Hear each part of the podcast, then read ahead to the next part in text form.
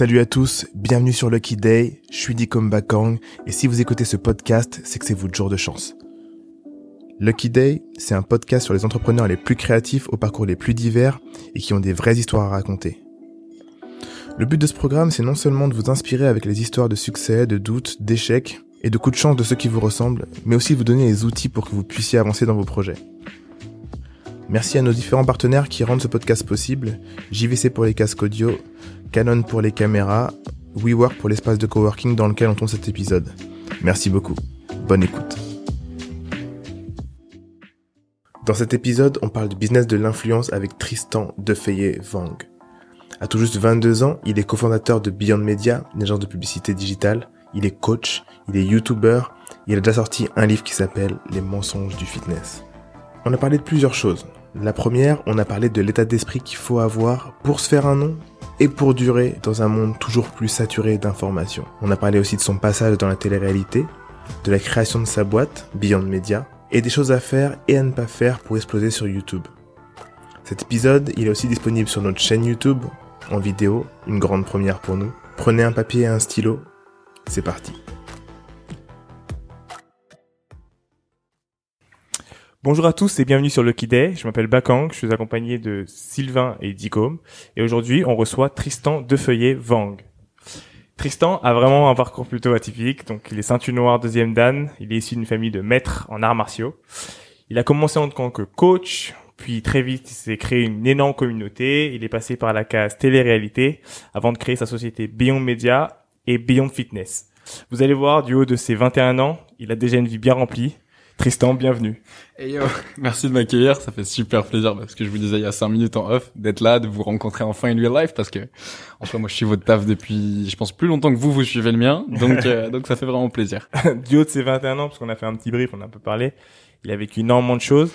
Euh, donc on est, on est, on est vite passé par la on va vite parler de différentes choses et ce qui est Mm. intéressant en fait euh, euh, avec cette cet épisode c'est que on va on va montrer un peu les différentes facettes Mm, mm, euh, et surtout comment tu as fait et quel était ton mindset pour euh, créer ta, ta boîte, euh, les strat la stratégie que tu as empruntée Mhm. d'aller de tel endroit à tel endroit. On va commencer par la genèse. Euh, donc t'es euh, ceinture noire, deuxième dan, tu viens d'une famille euh, de maîtres. Est-ce que tu peux nous raconter ton enfance et ce qui a fait que tu t'es- rentré finalement dans les arts martiaux? Yes, ouais le truc qui est stylé, je pense que ça précise à tous les, les auditeurs, c'est que on se suit depuis longtemps mais on sait pas en fait on se connaît pas plus que ça, c'est-à-dire que C'est on- la première fois qu'on se voit en c'est ça, on a gardé la spontanéité de la chose. Donc il risque d'y avoir pas mal d'arrondissements. Euh, donc pour répondre à ta question, de base, je suis arrivé sur ce sur ce chemin de vie, j'ai envie de dire, euh, dans une famille effectivement de, de grands maîtres de kung-fu. Mon, mon grand-père est grand maître donc de, de, de Hongar kung-fu. Donc c'est un style euh, qui je saurais, je saurais vous dire exactement d'où il vient. Je suis pas bon en, en histoire, mais je sais que c'est lui qui a- ouais c'est ça l'histoire euh, en général. Je sais que ça vient du du du bled donc du Vietnam et il l'a importé ici. C'est-à-dire qu'il y a vraiment plein de styles différents et en gros c'est le c'est c'est le grand maître en France, c'est-à-dire qu'il y a personne au-dessus de lui. Il a, il a importé ça il y a à peu près 40 ans et il y a, ils ont, ils ont dû ouvrir 5, 6 clubs en France. Ah donc ligne directe. Donc ligne directe, ouais. Et c'est pour ça que alors, mon grand-père euh, avait eu trois filles et un, un, un garçon qui a eu du coup un seul fils et je suis le seul entre guillemets euh, héritier, tu vois un peu du du euh, de la chose. C'est pour ça que quand j'ai débarqué un peu dans cette euh, dans cette famille du coup parce que T'es euh, du coup vietnamien et français. c'est ça, je suis moitié viet, moitié français pour faire simple, parce que Mm. c'est un peu une orgie internationale si on remonte vraiment dans le, les fonds. de- de toute façon, vous connaissez. hein. Là, il va y avoir plus que des, des, des hybrides. Moi, j'appelle ça des tissemés dans tous les sens. et C'est bien, je trouve. C'est, enfin, Mm. c'est beau. Bref, on- et du coup, voilà, j'ai grandi avec ma maman jusqu'à 6-7 ans, et après, j'ai basculé du jour au lendemain, du coup, ben, chez euh, mon- ma famille paternelle. Et là, bah, game changer. Genre, euh, deux, enfin, j'avais deux cultures, mais j'en connaissais beaucoup plus une qu'une autre. Et là, ça a été assez, euh, assez intéressant, effectivement, de voir le, le, le tournant que ça a pris de voir que bah effectivement de passer d'une d'une famille occidentalisée euh, j'étais avec ma maman mes deux mes deux sœurs euh, que des femmes Mais quoi de Et- passer de l'un à l'autre alors? Bah du coup parce que bah j'en viendrai juste après mais Ouais. euh, il y a eu quelques soucis qui ont fait que bah j'ai perdu ma maman quand j'avais ouais, 6 ans et demi 7 ans Ok. et euh, bah du coup j'ai pas trop le choix en fait Ouais, que d'aller euh, chez papa alors que j'allais juste tous les week-ends euh, à la base tu vois Ouais. et, euh, et vu que mon père bossait beaucoup, bah, je voulais même pas vraiment y aller en fait, parce que Mm. ben j'étais là avec mes sœurs, j'avais mes, tu sais, quand t'es petit, tu, tu penses qu'à jouer, tu vois, donc euh, j'aimais trop mon papa, mais bah il était pas souvent là, donc euh, j'étais là en mode bon. Gros loup. Donc bon, et voilà, du coup, euh, du coup j'ai grandi assez, euh, enfin ça a été assez spécial dans le sens où euh, j'ai débarqué voilà de de- d'une famille très française à une famille très asiate, très très typé en fait. Et Mm. euh, comme vous le savez euh, moi j'appelle ça les blédards en fait. Que ce soit les renois les asiates les rebeux il y a des il y a des valeurs qui sont différentes. Il y a des des principes d'éducation qui sont différents. À la fois mon père me laissait un peu faire tout ce que je voulais dans le sens euh, liberté tout ça parce qu'il voulait que j'apprenne par l'expérience. Donc Ouais. genre il me disait vas-y genre va te battre. Tu vois si t'as envie de te battre va faire en mode va faire ce que tu veux faire et puis la vie elle t'apprendra tu vois par par l'expérience. On a des coups. et c'est je pense que c'est comme ça que j'élèverai mes gosses euh, par la suite parce que enfin ça me parle énormément tu vois Ouais. et de l'autre côté, j'avais le grand-père, donc euh, avec la grand-mère, qui était très, euh, bah, très en mode papy, qui vient Ouais. du bled, qui a 75 ans, qui est grand maître de kung-fu, qui a des, euh, des centaines de disciples qui s'agenouillent devant lui, tu vois, quand, Ah quand il fait des stages ou quoi. Et moi, c'était mon papy, tu vois. Mm. Donc euh, déjà, fallait faire la distinction dans les arts martiaux entre le fait que un, bah, mon papy, c'était mon papy à la maison, mais théoriquement le grand maître à l'école. Et le fait que voilà, moi j'étais jeune, j'ai grandi avec tout ça, avec un peu du coup la culture française à côté, la culture euh, blédarde de l'autre, Mm. côté très strict, mais aussi côté très liberté. Du coup, je savais pas Ouais, trop, ouais, tu vois. un peu chaud. Et voilà, en version brève. euh, Comment tu l'as géré justement ça alors du coup euh, comment tu t'es adapté euh, euh, chez ton chez ton papy du coup? Et comment t'as commencé à faire des arts martiaux? Alors, euh, les arts martiaux, en fait, si on m'a pas trop laissé le choix, dans le sens où euh, bah, j'ai débarqué. ils t'ont imposé. Ouais, ils l'ont imposé, mais d'une manière en mode, bah, papier grand maître, papa est maître. euh, en fait, toi, tu seras juste l'héritier et inconsciemment, ils m'ont mis, en fait, la pression, entre guillemets, sur les épaules, en mode, bah, c'est juste normal que tu prennes la relève, tu vois. Ouais, ok. Et du coup, bah, c'est juste normal qu'à 7 ans, quand tu viennes vivre avec nous, bah, on te foute au kung-fu. Et je la remercie grave parce que ça a Mm. changé ma vie. Mais euh, effectivement, c'est pas moi qui, de mon plein gré, a dit, vas-y, je vais Ouais, ouais, je, tu vois. je veux le faire. De toute façon, euh, t'as, t'es même, t'as presque même pas conscience que t'existes à cet âge-là, donc euh, juste tu suis ce que papa te dit parce que ben c'est tout en fait. Donc euh, voilà, j'ai un peu, je suis un peu, c'est ce que j'avais dit à Ninja Warrior parce que j'ai fait ça effectivement euh, il y a deux trois ans et je leur avais dit je suis un peu né avec un nunchaku dans, dans les mains dans le sens où j'ai pas trop eu le choix.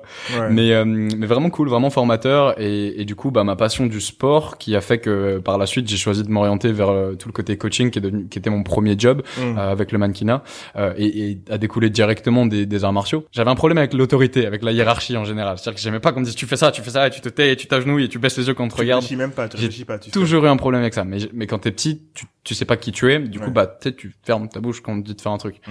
Et, mais j'ai senti que ça me, tu vois, ça me titille un peu. Ça pique un peu les Ça piquait un peu. Ouais. Et, mais c'est bien, ça m'a ça m'a beaucoup appris à la fermer, alors que maintenant je suis dans le mood totalement inverse. Maintenant je dis ce que je veux, où je veux, à qui je veux, quand je veux, et c'est totalement l'inverse. Donc c'est bien d'être passé par cette phase-là très stricte et très carrée, tu vois. Mm. Donc voilà, que ce soit le respect de, de la hiérarchie, que ce soit euh, le dépassement de soi, que ce soit l'apprentissage euh, qui, qui est tatoué sur mon poignet gauche. Genre c'est un des premiers tatouages que j'ai fait, c'est marqué Still Learning, et c'est tout simplement le fait que ben genre j'ai toujours voulu apprendre plein de choses et ça s'est ressenti ben voilà t'es là.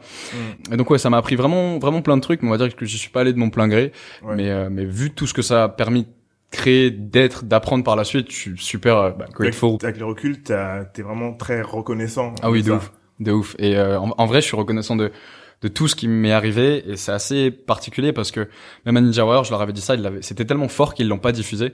Ils voulaient un, mo- un moment un peu émotion ou Ouais, quoi parce ouais, que tu vois, ça. genre j'avais eu trois minutes d'audience, euh, premier genre première euh, ouverture de l'émission, trois minutes d'au- d'audience sur TF1, c'est énorme. Et en fait, Mm. ils voulaient grave accentuer le fait que euh, voilà l'histoire un peu euh, tragique. Tu sais, ma vie c'est un peu un film, genre quand tu regardes euh, déjà dès le début, tu vois. Ok. Et euh, ils voulaient trop euh, un côté un peu émotionnel, tu vois. Ok, ouais. Du coup, ils m'ont, à la fin, ils m'ont posé une question en mode yo, c'était pas trop dur de perdre ta mère et vivre un peu comme ça, ta ta ta.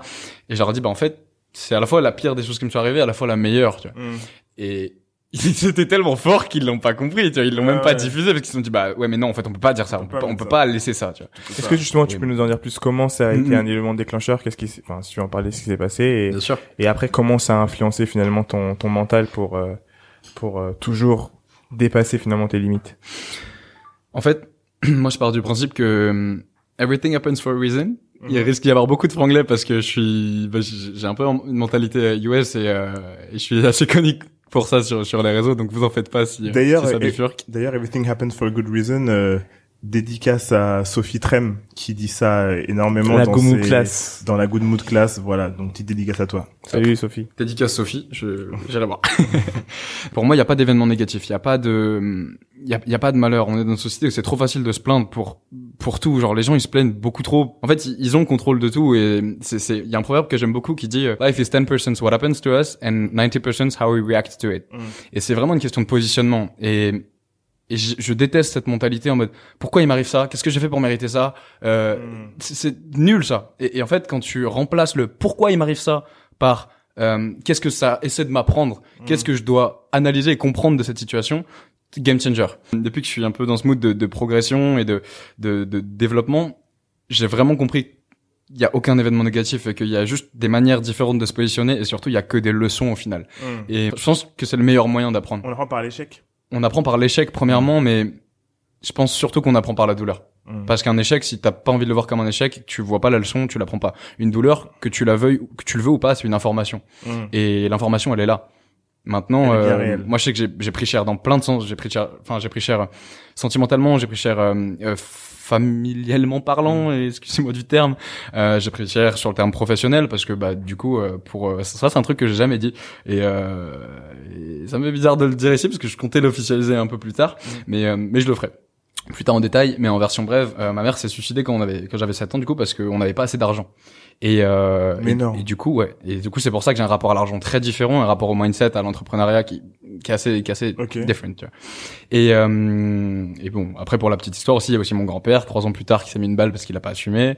Et pendant il a pas assumé que ta mère. Il a pas assumé que ma mère, bah du coup, se suicide. Donc euh, c'est pour ça que là sur mon ma petite main gauche, bah, il y a deux points virgules, puisque le point virgule c'est la, la, métaphore derrière, c'est que tu es l'auteur de ta propre vie, tu peux décider d'y mettre un point comme un point virgule. Donc c'est un c'est un gros mouvement qui est, qui est, qui est soutenu par beaucoup de personnes. Donc à chaque fois que vous verrez quelqu'un tatoué avec un point virgule ou plusieurs ou sur une phrase un point virgule qui remplace une lettre, ça veut dire qu'ils soutiennent ce, ce c'est mental illness en fait. Okay. Donc euh, donc voilà. Donc trois ans plus tard, mon grand-père qui, euh, qui qui lui aussi décide de, de, mettre fin à sa vie. Du côté français, du coup ça c'est du côté son papa. Euh, enfin son le papa de ma maman. Et moi j'avais genre je sais pas 10 ans, 11 ans, truc comme ça. Donc ta mère se suicide Ouais. Ton, père, ans. ton grand-père se suicide après Ouais, 3-4 ans après. Donc je te laisse imaginer le, le fuck top dans la famille maternelle. Moi ça va que je vivais avec mes mes euh, côté paternel et du coup, mm. je vais pas dire que ça m'a pas atteint mais ça m'a beaucoup moins atteint parce que ben c'était mon papy que je voyais moins et tout ça. Ouais.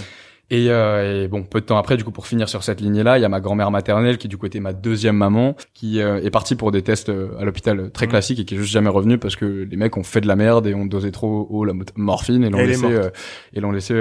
Enfin, en gros, ils, ont, en gros, tu elle est partie et ils ont réussi à lui faire se casser le col du, du fémur là-bas. Genre ils ont, genre tu laisses une grand-mère de 80 ans se balader à 3 heures du mat dans les couloirs toute seule, tu vois. Donc ça montre un peu le niveau de smart, enfin d'intelligence de, de des stagiaires qui s'occupaient d'elle. Bref, et du coup, bah, je perds ma grand-mère qui était ma deuxième euh, maman euh, pendant que je passais le bac mmh. et je venais de me faire euh, plaquer par ma meuf de l'époque. Ça faisait un an et demi qu'on était ensemble et pour moi, elle m'avait trompé. Enfin bref, donc en plus, j'étais vraiment dans un bad mood de base, tu vois. Donc il y a un peu, tu vois, il y a du fucked up dans tous les sens. Et sur le coup, quand ça t'arrive, bah tu prends cher, t'as mal, t'es là, t'es es triste, tu, tu ressens des douleurs, tu comprends pas trop. Et plus t'avances, plus tu comprends que toutes ces douleurs-là, elles sont nécessaires. C'est, c'est, je pèse mes mots, c'est vraiment si tu veux progresser, c'est l'autre tatouage qui est sur ma main droite du coup.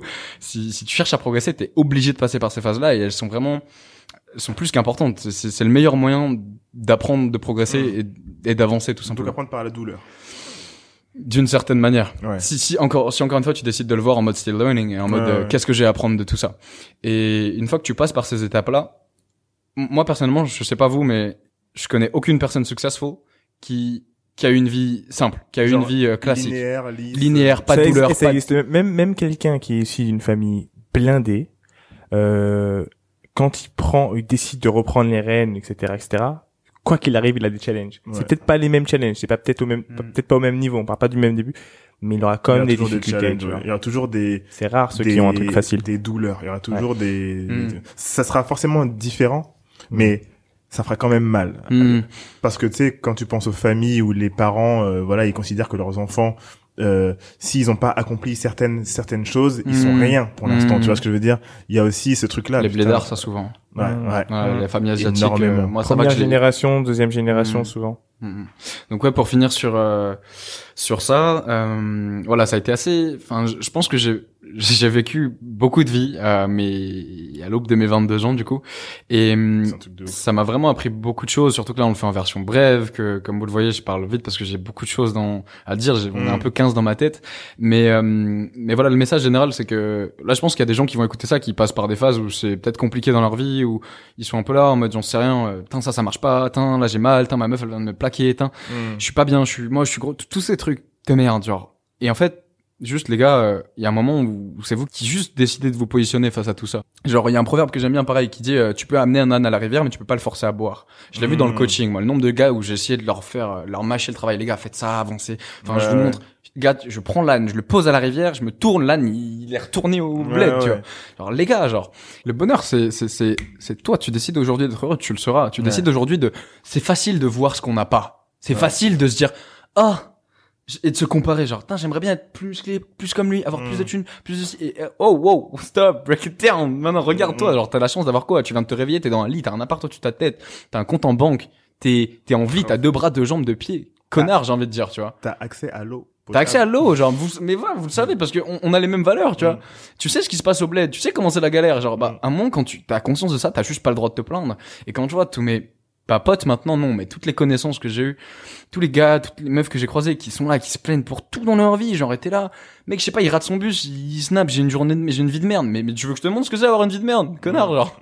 Et en fait, ça m'énerve. Moi, j'ai de la haine contre ces gens qui se plaignent tout le temps, enfin, pas de la haine, mais genre, ils m'énervent, tu vois. Parce que finalement, t'as, entre tes 7 ans et euh, ton bac, on va dire 18 ans, euh, 16.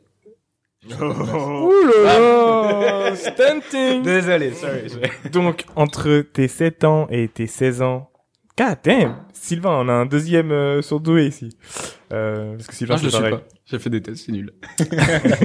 Entre donc tes 7 ans et, tes 16 ans, donc tu passes ton bac mm-hmm. à tes 16 ans. Et comment est-ce que tu te... Euh, comment est-ce que tu, tu te dis, ok, bah finalement, tout ce qui m'est arrivé là, c'est pour une raison. Et comment est-ce que tu décides d'avoir un mindset euh, euh pour aller chercher ce que tu veux du coup? Quand tu comprends le background, tu comprends que moi j'avais des choses à me prouver à moi-même et j'ai fait hmm. j'ai fait beaucoup de choses par exemple pour les autres durant mon enfance par exemple quand j'ai commencé le kung-fu au début c'était pas pour moi maintenant je remercie hmm. parce que ça m'a appris beaucoup de choses mais je le faisais pas pour moi et ma pratique des arts martiaux était pas entre guillemets saine dans le sens où c'est pas moi qui choisissais de faire ça pour me faire du bien. Et par exemple maintenant que donc je fais de la muscu depuis 5 6 ans et hum, le livre qu'on a écrit en l'occurrence est bah, lié à est lié à ça. Je sais qu'il y a une remarque qui, qui revenait souvent, c'était en mode ouais, euh, tu sais les arts martiaux dans la tête des gens c'est sur c'est positif, la muscu c'est négatif. Genre mmh. muscu gonflette, arts martiaux, euh, euh, zen tout ça. Mais rien à voir en fait, c'est encore une fois c'est pourquoi tu pratiques genre. Moi je sais que si là il y a plus personne sur terre, je continue à pousser tous les jours et à manger bien et, à essayer de faire de la viande parce que c'est ce que j'aime. Mmh. Donc en fait, j'estime que ma pratique maintenant de la muscu elle est plus saine que ma pratique avant des arts martiaux, par exemple. Pareil, quand j'étais au lycée, je voulais avoir l'image de mec qui cassait des gueules, tu vois. Et, je faisais pas ça pour moi. Je faisais ça pour que les autres, j'ai une sorte de confirmation, tu vois, de la part des autres. Et j'aimais bien hmm. avoir cette image, ça me plaisait, tu vois. Mais c'est de la merde. Ouais, de faire les autres, pour les autres.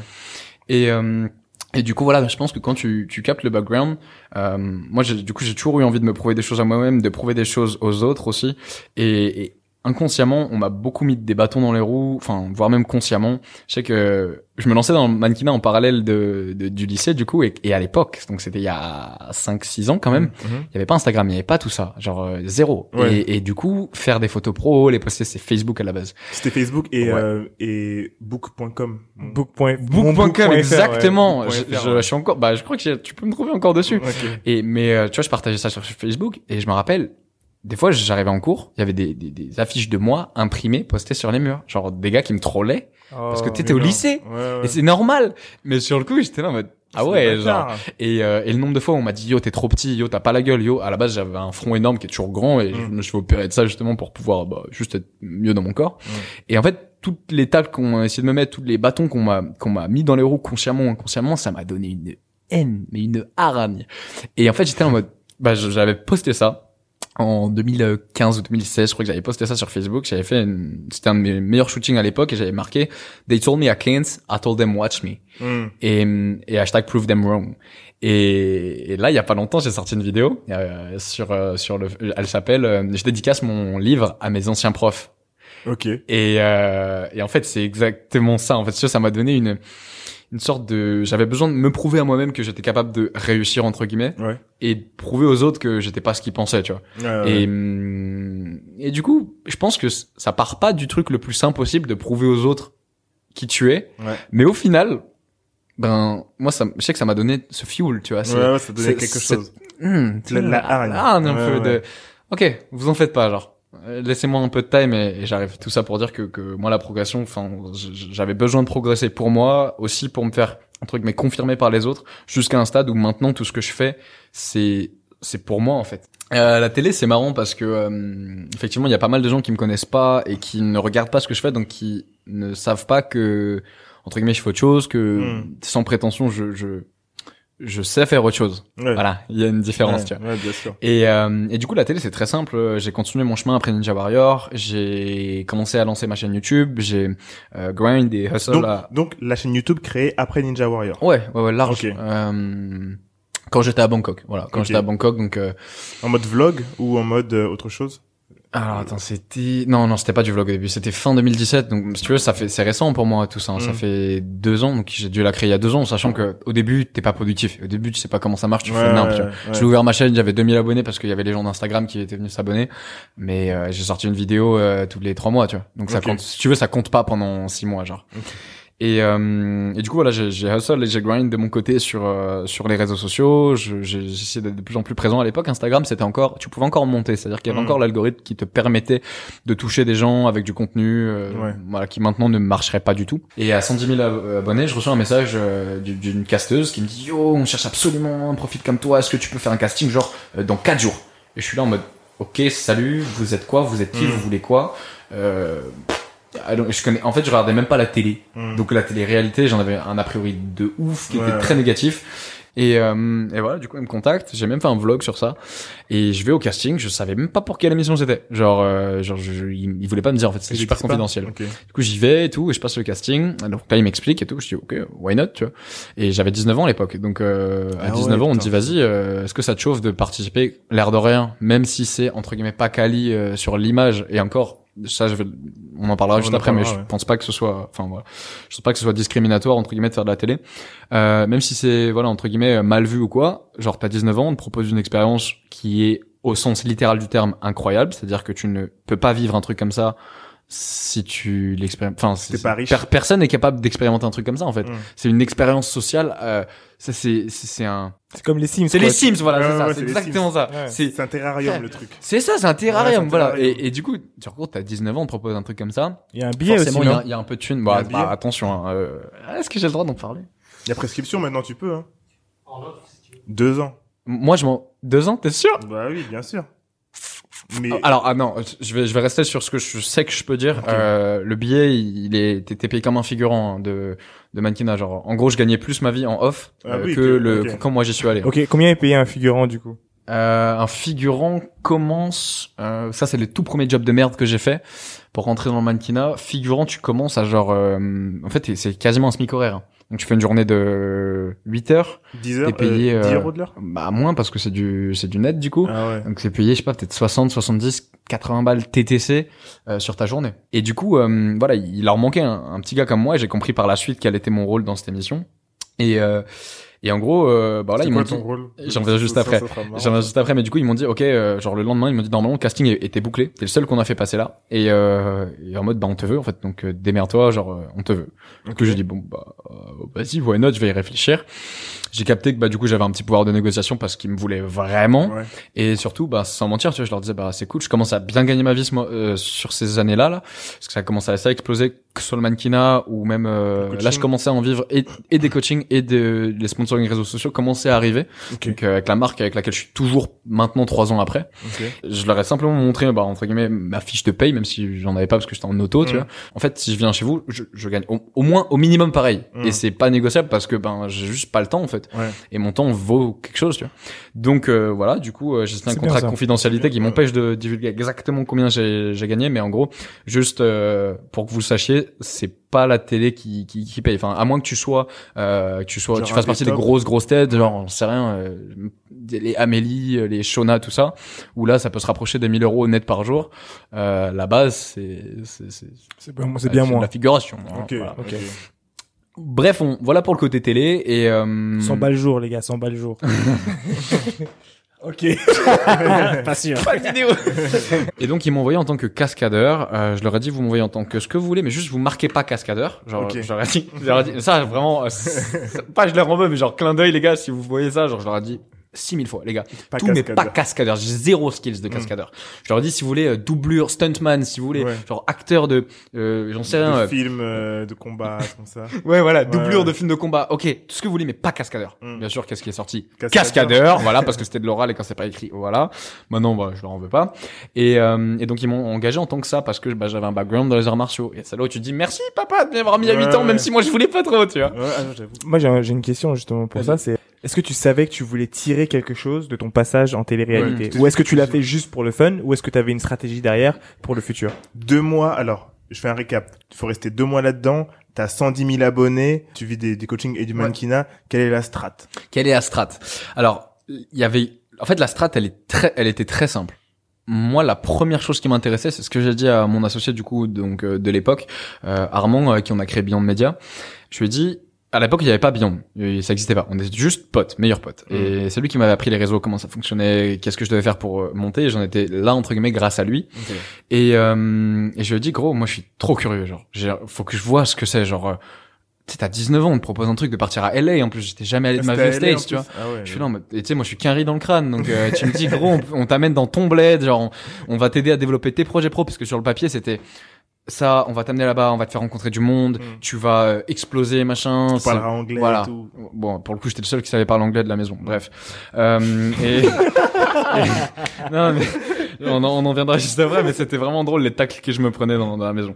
Donc c'était surtout l'expérience, et ensuite je savais, par contre, euh, la, la strate que ça allait m'apporter du monde. Et ça, je peux, pas vous mytho en mode, eh, je suis pour expérience. je savais que j'allais avoir du monde. Hein, Maintenant. Euh, voilà c'était c'était un mix de tout ça et euh, et je savais que ben ça en fait cette exposition je savais que j'avais conscience qu'elle allait me fermer des portes aussi et j'ai ah, énormément posé le pour et le contre avant d'y aller et je, me rappelle avoir fait un papier j'avais mis plus moins et j'avais hmm. tout listé et il se trouve qu'une des marques bah par exemple pour t'expliquer un des moins une des marques avec laquelle j'ai le plus voulu collaborer, bah, qui est Gymshark, clairement, euh, qui était ma marque, enfin qui est toujours même ma marque de fringues préférée. Et hmm. genre, euh, bah, genre j'aurais juste Enfin, j'aurais fait tout mon possible pour être signé par eux. Mm.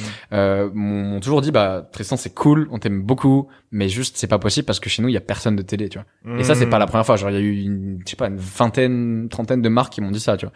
Donc, je savais que ça allait, entre guillemets, me fermer des portes. Et en fait, bah, voilà, bah, j'ai posé le pour et le contre et j'étais en mode, vas-y, je suis curieux. En fait, si je l'avais pas fait, voilà, j'ai raisonné comme ça. Je me suis mm. dit, si tu, euh, comment dire, si tu te dis, je regrette de ne pas l'avoir fait, tu peux pas tu peux faire ça. Donc go for it.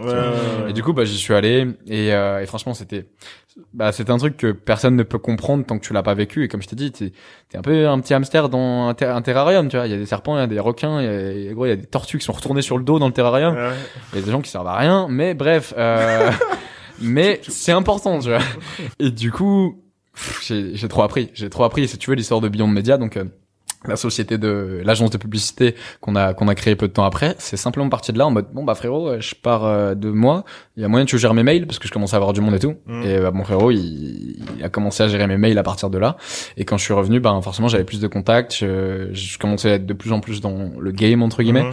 Et petit à petit, j'ai fait rentrer ma meilleure pote de l'époque, ben sous le management de mon ami à la base, mhm. euh, plus euh, une copine, plus un pote. Dans, dans, la télé-réalité? dans, Non, non, dans le management. Genre, en fait, tu sais, on s'occupait simplement de... Armand, du coup, gérait tout simplement les intérêts commerciaux, donc les miens. Euh, il gérait mes mails, il... c'était un peu mon agent, en fait, si mhm. tu veux. Et petit à petit, bah, ma pote, un pote, une copine, ma petite copine, boum, boum, boum. Donc, ils sont rentrés dans votre agence Ils sont... Bah, c'était pas, encore une agence. C'était un... c'était mon pote qui manageait, en fait, à l'époque, tu vois. D'accord. Donc, euh, donc, donc, le côté business, il est arrivé déjà là. À ce moment-là, il y avait zéro billon en question. Il y avait... Lui, faisait des trucs de son côté, il, était community manager pour euh, plusieurs marques et on avait bossé ensemble pour Badou à l'époque. On avait apporté genre 75 000 abonnés à Badou, mais tu sais, c'était en mode, euh, moi j'animais la page, lui faisait le CM et tous les deux on avait réussi à faire monter le compte. Mais il y avait rien de posé posé. Et lui, il allait partir d'un truc totalement différent et moi d'un truc aussi totalement différent. Et en fait, l'épisode des anges a fait que bah voilà, il a managé les mails et tout ça qui ont fait que petit à petit il y a eu du monde qui est rentré, qui ont fait qu'un jour il m'a dit gros, il y a trop de gens, qu'est-ce qu'on fait On hmm. s'est posé, on a dit ben vas-y go continue sur cette lancée. Mais c'était pas du tout le business model qui était prévu au début. Il y avait même pas de business model au début. C'est organique. C'est intéressant, c'est organique ouais. Ouais. Et en fait quand tu fais des choses sans intérêt euh, dès le début, je pense que c'est là où c'est le plus sain. C'est comme genre si j'étais venu sur les réseaux avec l'intention de s'épaire dès le début, je pense que ça aurait pas été sain. Et je pense que ça aurait été. Il y a beaucoup de gens maintenant qui tu vois ils voient la ça brille un peu les réseaux sociaux et tout. Et t'as des gars ils arrivent ouais je suis agent 2 ouais je de... je suis youtubeur je vis de ma passion. Genre vous êtes juste attiré par la lueur. Et, hmm. et les mecs qui ont le plus réussi Regarde d'où il vient, tu vois. Regarde Squeezie d'où il vient à la base. Regarde Thibaut InShape. Regarde tous ces gars. À la base, ils voyaient pas ça comme un business. À la base, c'était une passion et ça a bifurqué là. Et Beyond, c'est exactement ça. Moi, sur les réseaux sociaux, du coup, c'est exactement ça. Deux ans plus tard, euh, on a créé beaucoup de choses, on emploie du monde. Euh, sur notre première euh, année comptable, on a rentré un million, enfin plus d'un ah million. Ah oui, oui, alors ça. Donc voilà, ça montre que quand tu bosses et quand tu taffes, oui. Tu peux nous expliquer un peu ce que fait Beyond? Ouais. On s'est inspiré du business model des agences de mannequinat et on s'est tout simplement dit, bah en fait, il y a plein de gens, on voyait plein d'agences pop et il y avait beaucoup trop de gens qui étaient pas malveillants, mais qui douillait un peu, tu vois. Genre euh, moi je sais qu'on m'a on m'a déjà margé énormément dessus et quand je demandais tu sais juste à avoir des contrats ou à voir ce qui se passe, à savoir de manière honnête, mm. aucun problème, prenez de la thune sur moi, juste dites-moi combien que je sache un peu voilà, transparence. Zéro. Mais genre vraiment zéro et c'était c'était même pas de la transparence, c'était du mensonge. Je te regardais dans les yeux, t'inquiète, je prends 10% et derrière le contrat que je moi je vois passer parce que marrant, il y a 60% de marge, bâtard, tu vois. et ça, je me suis dit hmm, pareil, j'ai eu une haine un peu contre tous ces gens-là et j'ai dit à, à mon frérot, frère, faut qu'on soit à l'inverse de ça genre et je dis tu vois comme parce que à l'époque ça me saoulait à l'époque ça m'atteignait à l'époque je gagnais pas trop d'argent tu vois mm. du coup Enfin, je commençais à gagner, mais chaque euro, vu que je partais de la Hesse, mm. c'était important, tu vois. oui, parce qu'à noter, j'étais boursier échelon max. Donc euh, max gros, tu vois. Et donc chaque euh, dizaine d'euros pour moi c'était important. Et quand sur un contrat à 2000 balles je me faisais bouffer 60%, bah j'avais mal, tu vois. du coup j'avais de la haine. Et du coup j'ai dit vas-y on peut pas, enfin il faut pas être comme eux genre. Mm. Et du coup on a développé l'inverse. Genre on s'est dit bah ok go être full transparent avec les influx et go euh, en fait tous leur expliquer comment ça marche et développer le, business model du, du mannequinat. Mm. Donc en gros voilà t'es là il y a des mannequins donc des influenceurs à l'heure actuelle qui sont dans une agence donc nous dont on représente leur intérêt commerciaux vis-à-vis des clients qu'on a à l'époque, on voit les marques et à l'époque on commençait à bosser. Donc je t'ai dit avec Badou, euh, on a bossé. Enfin maintenant y a, la liste est juste beaucoup trop longue, mais à l'époque je crois que les premiers ça a été, c'était euh, ouais ça a été Badou et deux trois chaînes de restauration. Bref. Ah donc c'était de l'influence. Euh, c'était du CM. Tout, tout, tout tout tout début c'était juste du CM et en fait c'était des contacts que moi j'avais dans ma boîte mail parce qu'ils me venaient, ils, me contactaient pour des, des OP mm. et du coup bah ça faisait quand même une base de clients potentiellement pour pouvoir exploiter. Du coup Armand s'est mis à 100% dessus? Du coup Armand s'est mis à 100% dessus et surtout on s'est posé on s'est dit qu'est-ce qu'on fait tu vois? Et du coup on a développé de, euh, de, on a décidé de développer l'inverse de ce qui se faisait à l'époque donc il y a, il y a deux il y a deux ans quand, quand on a créé ça. Et c'était full transparence. On explique aux gens que nous on va pas changer leur vie genre on peut pas tu sais nous le but c'est juste de de proposer euh, du leur enfin, de proposer leurs services à travers des clients. On est transparent sur les marges, on crée une vraie relation de confiance, on les aide à se développer, ils nous aident aussi à se développer. On marge sur ce qu'ils gagnent, donc plus ils gagnent, mieux c'est pour nous. Et en même temps, on développe surtout le, le community management et tout l'aspect, euh, parce qu'en fait, il y, y, a deux voire trois euh, euh, Zax dans Beyond, il y a tout le côté influence, tout le côté CM et à la base tout le côté consulting qu'on fait de moins en moins pour se concentrer sur ces deux premiers. Et en gros, voilà, vu qu'on avait des clients en CM et que on, on, montait des, bah, on aidait des boîtes à se développer tout avec ça, des campagnes avec des campagnes et tout, elles avaient besoin d'influx, tu vois. Donc en fait, on a juste fait le lien entre les deux. Hmm. Et euh, et en version bref, voilà comment Beyond Media du coup s'est créé. Et à l'heure actuelle, on représente euh, plus d'une cinquantaine d'influenceurs en exclus. On bosse avec une petite centaine, donc euh, à qui on propose régulièrement du, du taf. Et on a vraiment bah, toutes les marques que vous avez vues placer sur Instagram, sur YouTube ou quoi c'est ça fait tout par non c'est pas nous tout. Mais je veux dire on, les enfin c'est nos clients entre guillemets d'une certaine manière. Vous et, avez euh, vous avez un site avec tous les visages des gens qui, ouais, ouais. bah, en fait tout euh, on est un peu euh, j'avoue qu'on est un peu sous l'eau. En ce moment on bosse énormément tous sur surtout que Beyond voilà Média c'est une de mes branches. Mm. euh, et c'est une de tes activités. c'est une de mes activités j'en fais beaucoup donc on est tous un peu sous l'eau. Mais euh, théoriquement oui il y a il y y a tout ça sur le site. Après c'est pas actualisé c'est pas encore updaté. Il faut qu'on le fasse. Juste on préfère faire des cas comme on dit. On préfère développer le business, faire euh, bah, de l'argent tout simplement et aider nos influx à se développer tout ça plutôt que pour l'instant juste euh, avoir un site super carré, machin tout ça. Mais ça viendra. Euh. Vous êtes combien là pour l'instant dans la team? Alors on est euh, dans l'agence en général, on est une petite dizaine, on va dire. Donc là, ton activité principale, c'est l'agence? Non, justement. en version brève, voilà, il y a tout le côté euh, coaching que je fais de moins en moins, mais j'ai toujours un créneau qui est dispo, genre sur le lien qui est dans ma bio Instagram, j'ai une heure de call par jour où c'est tout le monde peut y aller, tout le monde peut prendre un créneau, genre il y a un prix fixe, et je suis là pour parler de tout. Ça peut concerner autant le, le côté sport et développement euh, musculaire, euh, nutrition, tout ça que perso. Là, hier, j'ai justement un gars qui m'a expliqué tous ses problèmes et tout, et enfin personnel, et au final c'est parti sur une heure de. J'aime pas ce mot développement perso, mais c'est parti sur une heure de conseils de vie en général, tu vois. Mais c'est c'est payant non. Bah en fait c'est c'est comme du enfin c'est du coaching online tu vois donc c'est du one one donc bien sûr que c'est payant parce que ça me prend du temps mais si tu veux par exemple euh, bah, lui il avait payé à la base pour 30 euh, minutes de call et on, s'est retrouvé à une heure et demie de call parce que bah j'allais pas le laisser avec pas d'infos tu vois. Attends attends attends c'est quoi ce site là? C'est Calendly. Calendly. Ouais, en gros, tu, tu mets tes, euh, tes infos euh, dessus. Donc moi, j'ai mis, je sais pas, call de 30 minutes. Hop, tu définis un prix. Les gens, ils vont dessus, ils voient tes dispos. Ils tu payent peux, avant. Tu, tu peux, ouais, tu peux tout définir. Ils payent. Et que ce soit, par exemple, Quelle un- que soit la discipline. quelle que soit la discipline, tu peux Euh, mettre euh, des calls. je, eh, les amis, tous les gens qui veulent des conseils euh, business, je pense qu'on va se mettre sur. Calendly. Non, non, mais clairement. Tous Vous faites sur du Link- consulting sur ça, Ouais. c'est- génial. Tous ceux sur LinkedIn qui nous demandent, euh, oui, est-ce qu'on peut se boire un café, machin, eh. Non. Call, Appelez-moi sur Calendly, et ça, et ça dégage. Et, et entre guillemets, Ah, et entre guillemets, tu vois, moi, je, je, je- j'en parle presque pas de ça. Juste, Mm. c'est là. Pour ceux qui veulent vraiment aller plus loin. Et, et je suis là, et c'est même pas, le but, c'est vraiment pas de gagner de l'argent avec ça. Oui, bien Genre, sûr, bien non. sûr. Sincèrement, non, sincèrement, bah, Mm. vis-à-vis de ce que je rentre à côté, je t'assure que le Mm. 0,020% de mon salaire avec ça, c'est pas ça le but. C'est juste de poser, en fait, déjà, il y a le côté prix psychologique où quand tu payes pas quelque chose, ça a pas de valeur dans la Ouais, tête des ouais. gens, tu vois. Donc, il y a un prix psycho qui fait qu'à partir du moment où t'as payé, tu t'es engagé d'une certaine manière. Et ensuite, ben, si à un moment tu veux vraiment être quali, c'est cool de donner des conseils en live Instagram, mais ils sont pas considérés de la même manière, ils sont Bien pas sûr. autant personnalisés. Et les gars que je peux choper en live à double écran, ils m'expliquent pas autant leurs problèmes de vie parce qu'il y a quand même un peu 350 personnes qui regardent mon direct, Ouais. qui disent, tu vois. Ouais. Donc là, le but, voilà, c'est juste de proposer un suivi à la base à mes clients euh, perso, parce que de base, vu que je sors du coaching traditionnel, Mm. bah, c'était pour tout le côté muscu, nutrition, tout ça. Et là, ouais, je vois que ça part plus loin. Donc, euh, je suis pas psy du tout, mais je pense que j'ai des conseils et des tips qui peuvent être intéressants et et voilà, du coup voilà, c'est là on dispo. Mais ça c'est vraiment 10% de ce que je fais. Donc il y a le côté coaching, euh, il y a le côté mannequinat que je fais de moins en moins aussi, on va dire peut-être pareil à 10%. Ok. Euh, donc là on m'appelle pour des campagnes tout simplement quand il y en a. Au même stade que moi dans mon agence d'influx, je suis dans d'autres agences de mannequinat. Ok, oui, Donc, bien euh, sûr. Je sais pas, j'ai fait genre récemment, j'ai fait Revlon, la campagne monde, truc pour les veuves, j'ai fait Huawei, j'ai fait Givenchy, j'ai fait pas mal de trucs. Mais je, me suis un peu retiré euh, l'année dernière parce que euh, c'était un milieu qui, qui me correspondait pas trop en termes de valeur, en termes de, de fake life un peu. Mhm. C'était très hypocrite, très. Donc plus je développais des choses pour moi, plus je me suis dit en fait je refuse d'être un le salarié entre guillemets de quelqu'un et même tu vois cette notion de coaching j'ai une heure par jour et pas plus parce que entre guillemets, tu restes, euh, comment dire, tu, tu, tu as une notion tant contre argent. Et ça, j'aime pas. Et, et, et ce, ce créneau, vraiment, je sais que ça sonne cheesy et que ça, il y a certaines personnes qui me croiront pas, mais il est plus là pour aider les autres que pour me faire de l'argent sur ça, Mm, tu vois. mm. Et, hum, et là, mon but, ouais, voilà, avec ça, c'est juste help, tu vois. Mm, mm, c'est mm. la sixième, la six keys of, euh, de, de d'Arnold Schwarzenegger, des, des keys to success. C'est give something back.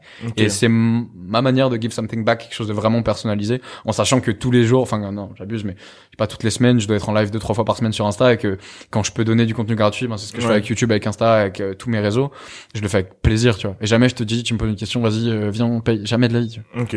Donc, donc, attends, si je fais le... Là, le- t'as 20% là. Donc, là, j'ai 20%. Donc, j'ai, il y a la- l'agence Beyond Media, euh, Mannequinat, euh, Et là, on enchaîne.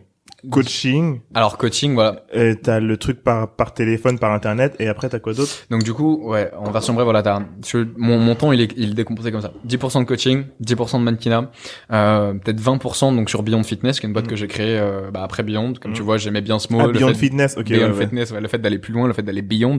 Pour ceux qui ont la ref. euh, Beyond euh, Meat? Non, non, non, non. Ceux qui ont la ref, euh, c'est Buzz l'éclair, euh, To the Stars Ah and oui. Beyond, un truc Ouais, comme ça. ouais, ouais, Beyond ouais. Infinity. tu Ouais, vois. ouais, ouais, ouais. Donc, euh, donc Dans- voilà. Dans Toy Story. 20% Beyond Fitness qui est tout simplement euh, une, une boîte où on, en fait on a centralisé les coachings qu'on avait avec mon associé avec qui on a écrit le livre donc qui est Will euh, enfin une personne que j'ai dont j'ai pas encore parlé mais qui a changé ma vie.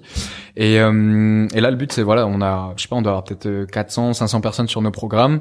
Euh, et en fait on propose des programmes qui sont vraiment personnalisés. C'est-à-dire qu'à l'heure actuelle tout le monde te vend des PDF euh, où c'est la même chose. Vous prenez tous les trois programmes c'est le même. À la Ouais. limite il y a je sais pas il y a un exo qui change.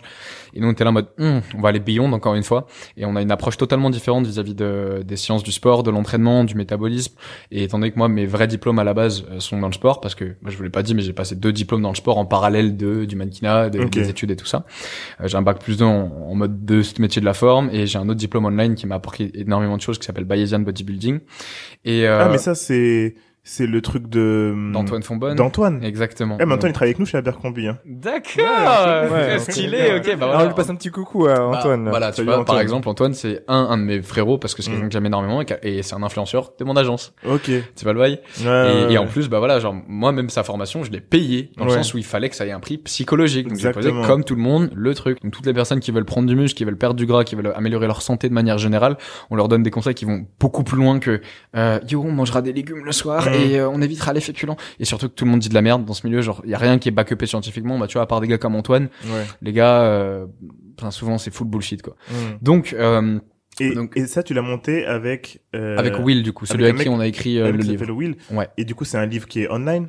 Alors non, non, c'est un livre qui est physique, euh, qui, est, qui est bien posé. Donc, enfin, le livre il est venu après. Hein. D'abord, on a créé la boîte, on a créé, on a on a eu du, monde qui a soutenu, euh, qui, qui a rejoint le projet. 500 personnes, vous avez 500... Ouais, un petit peu moins, peut-être peut-être 400, 450, je sais pas, ça change un peu souvent. Ça, c'est la déroulement. là, on est en train de le mensualiser, donc on en version brève, ouais, le, but c'était de payer un, programme une fois lifetime. Et nous, le but encore une fois, c'était plus d'avoir une communauté qui nous suivait et qui était un peu nos cobayes entre guillemets, parce qu'on sait que la méthode qu'on utilise elle est bienveillante. C'est pas, euh, désolé pour le tacle, mais c'est pas du comme j'aime ou du Weight Watchers ou des trucs où ça te met sur une diète à 1200 calories. Ah oui, non mais là c'est ou du du Herbaflux, tu vois. Ça te met sur une diète à 1200 calories. On substitue des repas, on te met en carence forcément à 1000 calories bah tout le monde perd du poids mais t'inquiète que tu perds aussi autre chose et tu t'éclates le métabolisme en plus de perdre du muscle enfin bref c'est facile de faire perdre 10 kilos à quelqu'un s'il en reprend 20 sur euh, les prochaines années. et c'est plus compliqué de faire passer un réel message. Et nous en fait on cherche à leur apprendre à, à ce qu'ils comprennent. C'est pour ça qu'on a une page Instagram aussi à à peu près 15 000 abonnés on poste régulièrement plein de tips. C'est du contenu gratuit pour tout le monde en mode comprenez ce qui se passe dans votre corps pour pouvoir agir. C'est pour ça qu'on a fait plein de vidéos sur YouTube. C'est pour ça qu'on a écrit le livre aussi. Hmm. Le livre, à savoir, euh, il coûte du coup 35 euros. Nous, on touche 1,75€ chacun par livre. Donc, euh, on n'a pas fait ça pour l'argent. Ça m'a pris un an de ma vie à écrire ce livre.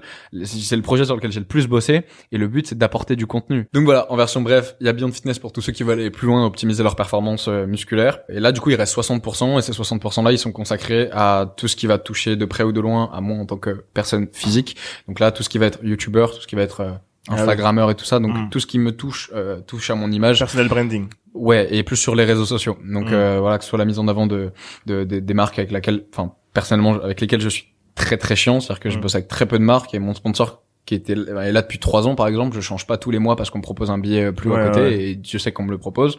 Donc euh, donc euh, voilà il y a tout ce côté euh, tout ce côté euh, influence j'ai envie de dire en mm. général en tant que personne physique. Et là mon main focus c'est YouTube. Donc là vous allez me voir éclater le YouTube game d'ici les prochains mois prochaines années. Mm. I swear mark my words mm. now. Et et voilà. J'ai juste envie de, ce que je vous disais en off tout à l'heure d'être Tristan en fait. Et être Tristan ça veut dire être toutes les phases du Tristan. Et c'est pour ça que j'ai enlevé mon nom euh, de, de, YouTube qui a toujours été bah, mon vrai nom donc Tristan mm. Defeuillet Vang là j'ai enlevé Defeuillet Vang et j'ai dit en fait maintenant on part sur Tristan tu vois.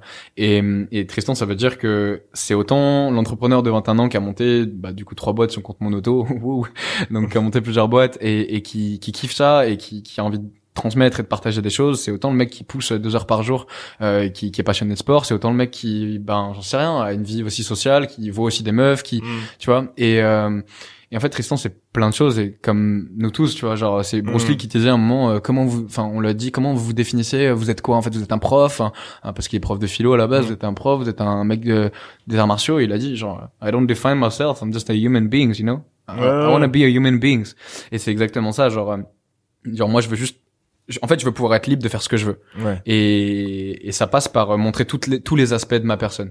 Et ça, c'est compliqué parce que bah, souvent, les gens, ils ont une trame, mais souvent, ils ont un personnage. C'est ce que je vous disais tout à l'heure sur mm. YouTube. Les gens, euh, enfin, même dans, dans tous ces métiers d'image, les influenceurs, tout ça, moi, je vois beaucoup de choses de l'intérieur. Et je peux vous dire qu'entre ce qui se passe in real life et ce qui se passe dans ce qu'on dit aux gens, hein, il y a une vraie je, me, je me mets pas dans le lot, du coup, mais dans ce qui, bah, dans ce qu'ils disent aux gens, il y a, il y a souvent un fossé, tu vois. Et j'ai développé une intuition de gros porc sans prétention qui fait que je ressens très rapidement les gens, les vibes et je sais rapidement déceler, tu vois, qui dit, ouais, qui bullshit un peu. Si c'est pas une stratégie aussi par rapport au message euh, sur YouTube, il y a aussi cette idée, quelle que soit la marque avec laquelle tu bosses, c'est souvent on conseille de donner, euh, d'envoyer un message d'abord parce qu'en fait, ton interlocuteur enregistre d'abord un message fort euh, pour qu'il puisse t'identifier et ensuite enchaîne sur différents. C'est euh, l'entonnoir. L'entonnoir, ouais. Hmm. Tu commences par un truc par lequel tu vas te faire connaître et après tu ouvres. Et finalement, c'est ce que tu as fait, hein. indirectement, c'est ce que tu as fait. Ouais, totalement. Indirectement, par contre, c'est ce que je te dis, j'avais mm. aucune stratégie. Et en fait, ça m'a saoulé jusqu'à là, il y a pas longtemps, je suis monté peut-être à 250 000 abonnés YouTube,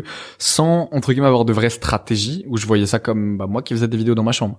Et mm. en fait, c'était pas, c'était juste du plus. Je savais pas que ça allait bifurquer sur ça. Mm. Et maintenant, là, je me définis, bah, plus comme un YouTuber, si je dois me poser une étiquette, que toutes les autres, euh, enfin, que toutes les autres Instagram, euh. Ben, théoriquement, qu'est-ce qui fait que t'es plus Instagrammeur que YouTuber Est-ce que c'est ton nombre d'abonnés Si c'est le cas, oui, je suis YouTuber. Est-ce que mm. c'est l'envie que tu mets Est-ce que ouais, c'est plus de de l'influence, hein. Ouais, mais en général. Ouais, en version brève maintenant pour euh, créateur de contenu. Voilà, c'est ça. Du coup, ouais, j'avais une question à, à te poser. Yep. Euh, je voulais vraiment comprendre en fait. Euh, comment est-ce que tu as euh, comment tu as écrit ton bouquin en fait? Comment tu écris un bouquin? Comment tu le distribues? Comment tu trouves ton premier deal? Comment tu décides du prix euh, et comment tu fais de l'argent finalement? Il y a beaucoup de chemins différents. Je pense qu'il n'y a pas une méthode universelle. Ça dépend pas mal de bah, comment tu fonctionnes et qu'est-ce que qu'est-ce qui te plaît en général. Mais je pense que là, je vais donner des tips euh, peut-être plus concrets pour ceux qui, je sais pas, ceux qui ont peut-être ça dans la tête, ça pour projet un jour dans leur vie, parce que moi, j'ai vraiment fait toutes les erreurs possibles et inimaginables. Donc, euh, je peux commencer par des trucs à, ne pas faire, par exemple. Donc, euh, don't basé sur mon expérience. Hmm. don't partir sur feuille blanche et commencer à écrire juste ce que vous avez dans la tête sans trame, hein, parce que ben il faut tout simplement une trame générale. Et nous, on avait tellement de trucs à dire que je sais pas, à un moment, le, comme je vous ai dit tout à, l'heure, le livre est, est, basé sur plein de mythes. Et je sais pas, on disait, vas-y, le sucre euh, fait grossir, donc c'est un mythe, ce n'est pas mm. vrai. Et on commençait à écrire des trucs super poussés, super détaillés, direct sur ce truc, alors qu'il n'y avait pas la trame générale. Et en fait, du coup, on s'est perdu. Bah, tu vois comment je pars dans trop de sens juste pour une question. et c'était la même chose. Et en fait, c'est con, hein, mais il faut, il faut essayer de structurer le truc le plus possible. Et je pense que c'est aussi un des meilleurs conseils que je peux donner vis-à-vis de ça, ce serait d'essayer de de vraiment se concentrer sur quelle est ta valeur ajoutée, où est-ce que hmm. tu es bon, et et pas chercher à faire des trucs où c'est pas à toi de les faire. Euh, typiquement, genre, euh, je sais pas, j'ai passé du temps à mettre en à essayer de faire des jolies phrases, à essayer de, de mettre le truc bien, euh, à sauter des lignes, des espaces, souligner, machin. C'est pas à moi de faire ça, il y a une correctrice qui passe derrière moi. Pourquoi je fais ça Mais je sais pas, j'aime bien. Tu vois. En version brève, à partir du moment où tu sais ton euh, ton ton coût horaire, bah tu sais ce qui, tu sais que bah payer la même chose pour quelqu'un qui va t'aider à développer du temps sur euh, un aspect où toi t'es mauvais. Genre par mon monteur, je sais que le taf que lui va faire en 3 heures, moi, je vais le faire en 10 heures parce que je suis mauvais, parce que c'est son job, c'est son métier, c'est son domaine. Et il le fera mieux que moi, il le fera enfin ça le fera kiffer et, et, ça me libérera du temps. Et je sais qu'en termes de bah, valeur horaire je peux me permettre de le payer lui à son taux horaire. Imaginons qu'il a 50 euros de l'heure euh, sur ça et que ça va me libérer du temps parce que bah, moi j'en gagne plus ouais, c'est ça c'est en gros autant payer quelqu'un qui va plus vite et qui fait mieux pour pouvoir exploiter ton temps pour pouvoir faire autre chose. Ouais c'est ça. Exactement. Donc du coup un des conseils que je peux donner c'est euh, focus sur là où on est bon et là où on peut apporter de la vraie valeur ajoutée. Quoi et du coup euh, un des meilleurs conseils que je peux donner aussi c'est, c'est organiser son time et pas rusher comme on a fait parce que la veille de l'impression du livre, j'étais encore en train de modifier des trucs. Ah et je me rappelle, j'étais genre avec ma copine mmh. euh, de de, de l'époque et genre, euh, enfin de l'époque, c'est pas très longtemps, mais bref. Et et genre, ben je passais du temps à sur mon livre alors qu'elle était là pour pas longtemps et je me rappelle dans ma tête, je me dis putain, je suis fort mentalement parce que mmh parce que genre il y a la meuf que j'aime qui est à côté de moi et je la vois pas souvent pour pas longtemps et je suis là focus sur mon livre mais voilà. Et, et, vous aviez une deadline du coup là c'était la deadline? Il y en avait en fait ouais à savoir aussi il y a tout le temps une deadline quand on, signe un livre en, en maison d'édition. Euh, et en fait cette deadline ben, trois quarts du temps elle est pas respectée parce que parce que même eux ils le savent ils te donnent une deadline genre un mois avant parce qu'ils savent que tu vas avoir des trucs à, à remodifier. Mm. donc euh, ouais effectivement on avait une deadline. Je sais qu'on l'a dépassé énormément genre de deux mois. C'est pour ça que quand c'était vraiment la date finale finale euh, de la dernière des deadlines ever ben j'ai passé encore toute la nuit dessus alors que j'avais ma copine à côté de moi et j'étais là en mode encore que je bosse. Mais la veille pour dire de l'impression j'étais encore sur le truc. Du coup ça fait qu'il y a des coquilles là dans le livre actuellement. Mais sur 500 ah, pages aussi. vous avez pas fait relire? Bah si mais même les correcteurs au bout d'un moment ils vrillent. 500 pages. Et et et j'ai une question. Ça se passe comment euh, dans dans un deal pour euh, écrire un livre? Est-ce que vous avez une avance? Alors tu peux tu peux avoir une avance. Nous, on l'a pas demandé parce que, encore une fois, le but c'était pas de faire de l'argent. Euh, là, je crois que je vais toucher mes premières royalties. Donc, le livre est sorti euh, en novembre, et je crois que là, euh, ouais, en février-mars, euh, c'est en train de s'organiser. Donc, théoriquement, soit tu prends une avance, t'écris et c'est cool, tu toucheras pas tes droits. Soit tu touches tes droits, mais qui sont de l'ordre pour nous d'un euro soixante-quinze par livre. Hmm. Donc, c'est clairement pas en termes de rentabilité du temps quelque chose de rentable d'écrire un livre. C'est plus à long terme peut-être si ça devient un best-seller. Peut-être pour le prochain ou ceux d'après, ça te, ça te met sur le chemin de. Moi perso, j'y crois pas. Moi perso, je pense que on fait pas de l'argent, on fait pas d'argent avec un livre. J'ai un seul euh, ah collègue qui a fait, qui a vendu énormément de livres et là à ce point-là, ok, c'est Thibaut Geoffrey qui a écrit un livre sur la nutrition, des, des recettes qui en a peut-être plus plus de 100 ou 200 000. c'est InShape Non, Thibaut Geoffrey. Il y a deux Thibaut dans le feed game. Okay, Thibaut Geoffrey qui a écrit un livre sur la, des recettes de nutrition, plus de 100 000 exemplaires vendus. Bah voilà, là tu, tu comprends que 100 000 exemplaires, un livre qui te rapporte même un euro, c'est bon. Mm. Mais euh, mais théoriquement, tu, c'est dur de vendre un livre entre guillemets. Moi, en plus, je suis habitué aux chiffres des réseaux sociaux, je suis habitué aux mm. likes, aux commentaires. Je sais pas, je vais faire peut-être 24 millions de vues sur YouTube mm. et, et c'est cool, mais vendre un livre, c'est pas pareil. Ah, c'est pas pareil. Et, hein. et, les gens qui te suivent, c'est cool, mais c'est pas parce qu'ils suivent qu'ils vont acheter ton livre. Exactement. Tout le monde sait que j'ai sorti un livre. Euh, quel pourcentage euh, des gens l'ont acheté? 0,001%. Mm. Ceux qui suivent vraiment, ceux qui, tu vois? C'est C'est frustrant. C'est très frustrant. Mais je pense que c'est là où tu te rends compte. Euh, enfin, ça te permet aussi d'identifier tes die-hard fans. Exactement. Et en fait, et ça dépasse même ça, ça te permet d'identifier les gens qui sont vraiment parce que finalement tu c'est une valeur ajoutée c'est c'est c'est c'est de la valeur ce que tu donnes ça là segmente les, ça segmente les gens exactement en fait, genre tu vois qui enfin pourquoi ils te suivent? Et c'est cool d'être euh, d'être beau gosse d'avoir des abdos sur Insta tu vois. Maintenant euh, pourquoi les gens ils te suivent et qu'est-ce que t'apportes comme valeur ajoutée? Et moi au tout début tu vois je me suis enfermé dans une image où c'était full mannequinat et le mannequinat c'est pas moi du tout. Genre j'avais même pas le droit de sourire pour te dire. Alors que maintenant je regarde euh, mon feed toutes les photos je parce que c'est moi tu vois. Et, et, et j'ai commencé à m'enfermer dans une image qui est inconsciemment en fait juste poster parce tu vois mm.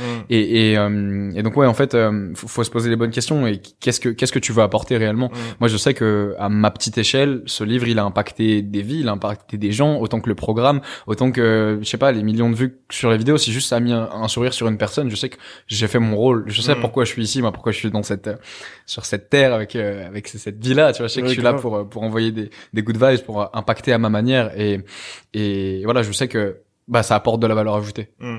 C'est intéressant. Il y a eu, je sais pas si t'as vu sur euh, sur Instagram, il y a une meuf, c'est une américaine, une influenceuse.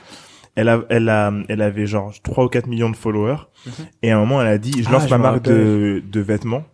Elle a lancé sa marque de vêtements sans faire de communication vraiment. Genre, elle a fait trois posts avant. Et elle dit qu'en deux semaines, elle n'a vendu que 30 t-shirts, tu vois, au moment du lancement. Mais ça, en fait, je trouve que ça en dit beaucoup sur oui, exactement sur la coquille vide. Les gens qui vont te suivre ne sont pas forcément tes clients. Mais bien sûr. Et, et tout le monde ne sait pas vendre parce que c'est pas parce que t'as 500 000 followers, 1 million de followers que les gens ils vont acheter ton truc. Les gens ils aiment bien voir parce que t'es mm. fraîche ou parce que t'es beau gosse ou parce que tu te fais un peu rêver. Mais ça veut pas dire qu'ils veulent être forcément comme toi. Et ils vont pas forcément acheter des vêtements que toi tu as fait. Bien sûr. En fait, il y a hum, Instagram versus réalité là. Il y a un gap, il y a un gap de fou et nous on le voit avec Beyond, tu vois. Mm. Moi je vois les influ les influenceurs qui vendent le plus, c'est pas forcément ceux qui ont le plus d'abonnés, mm. mais au contraire c'est ceux qui ont une image, ceux qui ont une, une communauté qualifiée. Et c'est ce que je mm. vous disais tout à l'heure. Genre là vous vous êtes pas des influenceurs, vous êtes des, des gens qui vous êtes à l'inverse du spectre des influenceurs. C'est-à-dire que t'as le spectre qualité quantité, vous vous êtes au summum de la qualité, on peut pas faire plus. Les gens qui écoutent ça là, ils sont engagés, ils sont ils sont là, ils, ils captent que vous leur apportez vraiment quelque chose. C'est tu peux pas faire plus qualifié que ça. Et, et à l'inverse, voilà, t'as t'as je sais pas une Jen Selter, tu vois, sur Instagram, une meuf qui domine le feed game. Bon, elle, pour le coup, elle a de l'engagement, elle a du like, elle, elle, a géré plein de trucs, mais à la base, les gens, ils sont là pourquoi? Pas parce que, qu'est-ce que tu show off, tu vois? Si t'as, enfin, si tu show off tout ton boule sur toutes tes photos, ben, à un moment, les gens, ils sont là pour ça. Mm. Donc, euh, à moins que ça bifurque sur un OnlyFans euh, privé après, ben, le business model, si là, tu veux vendre, j'en sais rien, euh, des, des, des, vêtements, les gens, ils sont pas là pour ça, tu. T'as plusieurs levels de, d'entrepreneuriat. T'as mm. celui qui va se mettre en auto-entrepreneur et, et, lui dans sa bio il va marquer entrepreneur life, hustle, hard work. Mm. Alors que ben non. Et, et, juste tu bosses pour les autres et, et tu genre t'as rien créé en soi et à l'inverse t'as ceux qui j'en sais rien qui qui vont développer vraiment 15 000 trucs en même temps euh, tous les gars que vous, vous ramenez sur ce podcast mm. et, et, en fait il y a plein de niveaux différents d'entrepreneuriat et eux bah ils ont entrepris à un level mais au final, ça reste un niveau, un truc, bah, le niveau mannequin, t'es un mm. pion. Tu bosses pour quelqu'un qui te paye en fonction de ce que tu fais. Mm. Donc, euh, je pense, il n'y a pas de jugement à avoir sur ça. Tu vois, il y a juste plein de gens différents, plein de, genre, euh, plein de, bah, plein de manières d'être différentes et ils gagnent juste leur vie de la manière, enfin, la plus accessible pour eux, avec leur connaissance du moment, tu vois. Euh, par contre, euh, s'il y a un truc que je remarque euh, dans le monde de l'influence, et on en parlait un peu tout à l'heure, mais des différences, c'est euh, comme tu dis, il y a des filles qui vont avoir, filles et des gars, hein, qui vont avoir 50 000 personnes. Mais quand elles disent, je serai à tel endroit, à telle hmm. heure, t'as 2000 personnes, 3000 personnes qui show up. Et t'as des gens qui ont genre 100, 200 cas. Quand ils parlent, il y a 50 personnes qui show. Tu vois Nous, on parle de, on parle de, de, de qualité de, d'engagement, de, qualité d'audience, en fait. Et, et en fait, encore une fois, faut voir qui tu veux être et qu'est-ce que tu veux devenir. Euh, enfin pour vous ça a pas d'intérêt à ce que votre podcast il fasse des millions de vues si c'est des gars qui juste écoutent et retiennent zéro information mm. et j'en sais rien si derrière vous proposez un service ou quoi sont pas du tout intéressés mm. euh, vous vous êtes à l'inverse du spectre et vous êtes en mode quantité enfin qualité justement à l'inverse de ce que tout le monde fait mm. YouTube par exemple quand tu arrives au stade euh, j'en sais rien de bah, des très très gros youtubeurs il y a un moment t'as choisi la voie de toucher plus de monde genre il y a aucun youtubeur euh, qui a une niche genre vraiment niché genre un mec qui va dans le dans l'automobile ou dans le, le, développement personnel ou un truc vraiment super super petit qui, mm. qui, touche des millions et des millions de personnes, tu vois. Ça commence, ça commence à se développer, mais de moins en moins, tu vois. C'est plus facile quand t'es mainstream. Tu vois ce que je veux dire Ouais, aux États-Unis, quand quand c'est en anglais, de toute façon, tu touches déjà beaucoup plus de gens. le levier aussi, c'est différent. Tu vois.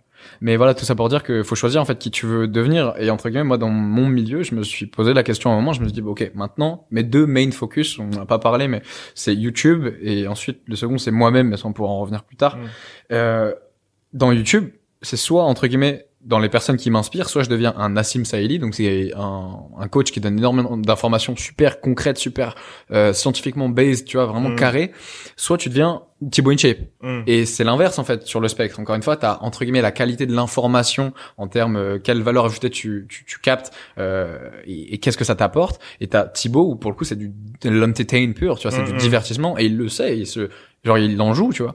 Et, et, moi je sais que bah maintenant je tends plus à partir vers ce côté euh, entertain et à toucher plus de monde parce que c'est plus mon objectif tout en continuant de partager et d'éduquer euh, ma communauté sur plein de choses tu vois. Mon dernier concept de vidéo de vidéo YouTube c'est les practice makes perfect. Mmh, où je montre que tout peut enfin tout le monde peut réussir à tout faire si enfin c'est juste tu te sors les doigts. Personnel. C'est c'est quoi pour toi du coup les, les best practices euh, YouTube? Qu'est-ce que tu as appris euh, pour euh, augmenter ta communauté, etc. Yes, le meilleur des conseils que je peux donner déjà, c'est do it et genre do it now.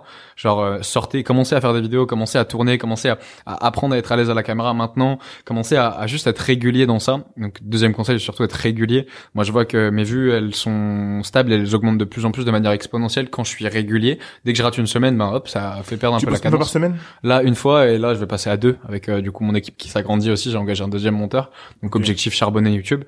Et, et voilà. écoutez bien. Hein il poste régulièrement. Là, il poste une fois par semaine. Toutes les semaines. Ça, c'est comme pour nous pour le podcast. Hein. Ouais, c'est essentiel. T'imagines, tu rates un jour. Genre, les gens, ils sont là en mode, bah, gros, tu, tu, tu, tu t'es pas, t'es pas, tu... pas constant, genre, tu me livres pas ma drogue, quoi. Et, euh, et du coup, voilà, un des meilleurs conseils, c'est être régulier. Après, il y aura, voilà, on, nos œuvres entre guillemets elles sont tout le temps perfectibles. On a tout le temps envie de passer trop de temps.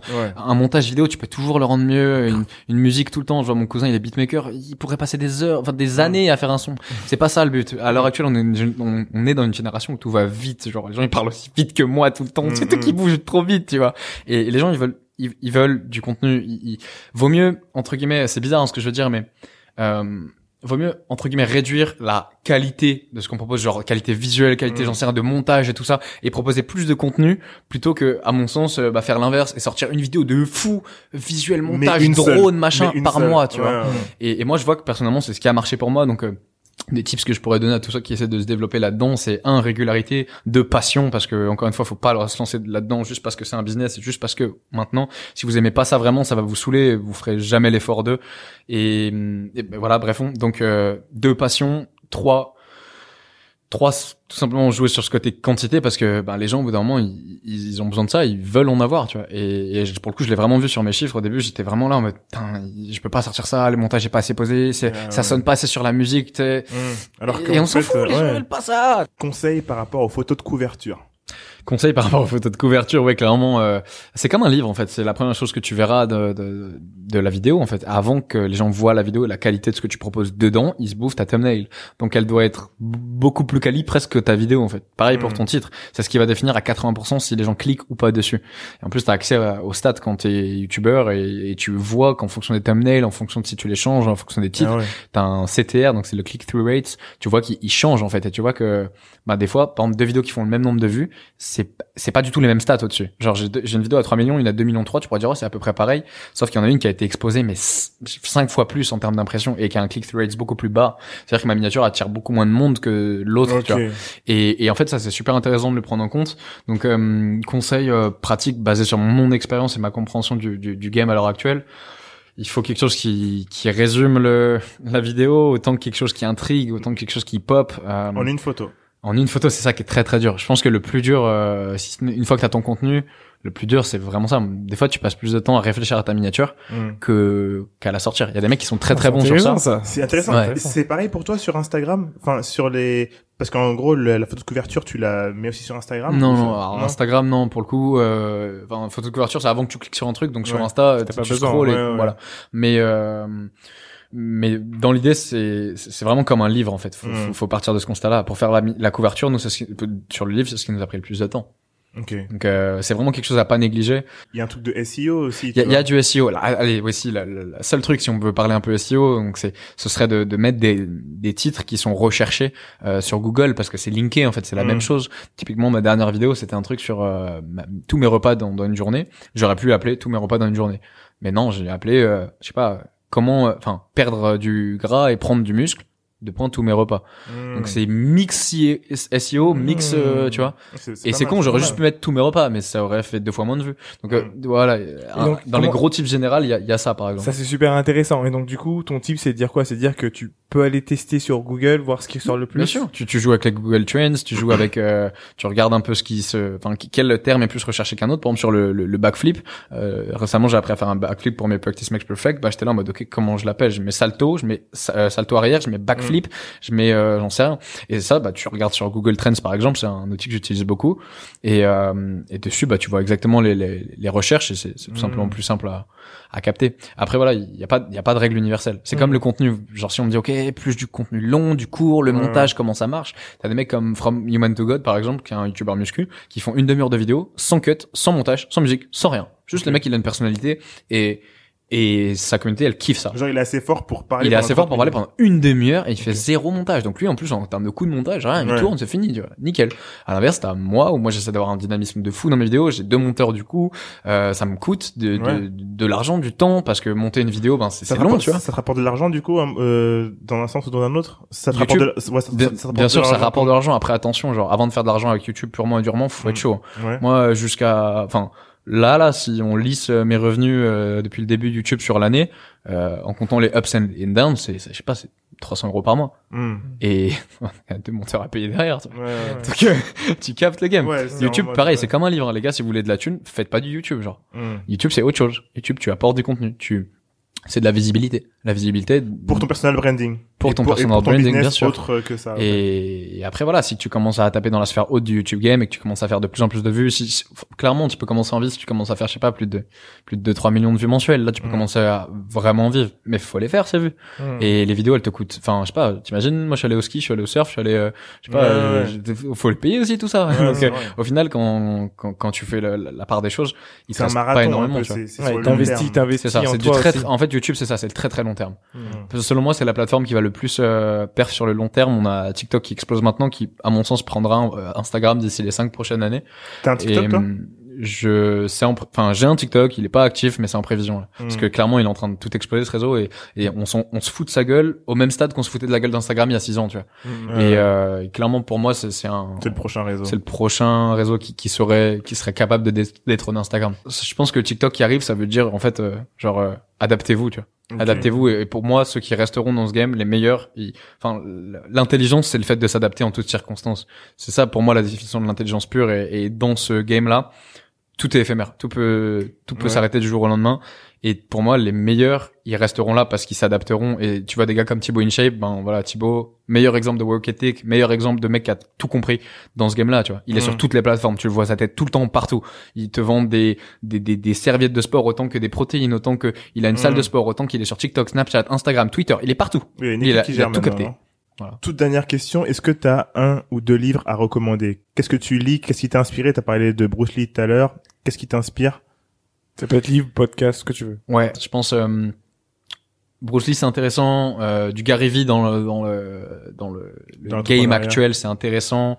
Euh, selon moi, j'ai lu un livre qui était stylé, qui était la, la 25e heure. Euh, C'était fait par des Français, je l'aurais pas, j'aurais pas leur nom là, mais c'est le seul livre que j'ai lu one shot. Mhm. euh, où du coup bah ça t'apprenait à optimiser euh, ta productivité de manière générale parce que j'aime trop enfin j'ai un rapport au temps très spécial et j'aime ouais. bien optimiser mon temps Redonne-nous le nom de ton livre, comme ça. euh, Ouais. vont- le livre ça s'appelle tout simplement les mensonges du fitness il est dispo un peu de partout Fnac euh, Cultura des sites Leclerc surtout sur Amazon si vous le voulez là demain chez vous ce sera plus simple mais euh, mais voilà dans l'idée on, on aborde bah, 64 euh, idées reçues tant sur la nutrition que sur le sport que sur le mode de vie on parle autant du fait que euh, j'en sais rien le sucre ne fait pas grossir que certains acides gras qu'on vous dit euh, essentiels genre les oméga 3 depuis le début bah ne le sont pas voire sont problématiques Mhm. que euh, j'en sais rien euh, euh, la viande c'est cancérigène que euh, le jeûne c'est bien que Ouais, ouais. euh, le véganisme c'est génial que le sommeil c'est pas trop important bref tout ça on aborde vraiment tout et plus un côté muscu qui vous permettra de comprendre aussi voilà quels sont les tips à faire pour être plus musclé Allez l'acheter. moins gras. Allez l'acheter, Et allez en meilleure santé. Euh, euh, tu peux nous donner un peu les réseaux sur lesquels on peut te retrouver? Yes bah en version brève c'est super simple si vous mettez Tristan n'importe où que ce soit sur Instagram YouTube euh, j'utilise pas trop les autres réseaux c'est surtout Mm. Insta et YouTube vous devriez me trouver et sinon c'est mon, mon petit nom complet donc Tristan de Feuille et Vang mais en principe si je suis bien référencé si je fais bien mon taf à Tristan ça devrait passer Ok, Ok, donc cool. Tristan, ça passe. Et Yes. sinon, Tristan de Feuillet Vang. Pour yes. Et nous, vous pouvez nous retrouver sur euh, Instagram euh, at Lucky Day. Euh, This is Lucky Day, pardon, bientôt sur YouTube euh, et euh, sur toutes les plateformes de podcast. Laissez-nous des commentaires, commentez, abonnez-vous et mettez-nous des étoiles. Euh, ça sur nous aide Apple sur Apple Podcast, ça nous aide vraiment à, à, à, propager un peu notre message et à donner plus d'informations aux gens qui nous écoutent. Putain, ça va, il y a pas que les youtubeurs qui m'ont dit des likes et des, des commentaires. Allez, merci pour tous les gars. J'espère que ça vous aura servi. Ouais, merci. Enjoy. Salut. ciao. ciao.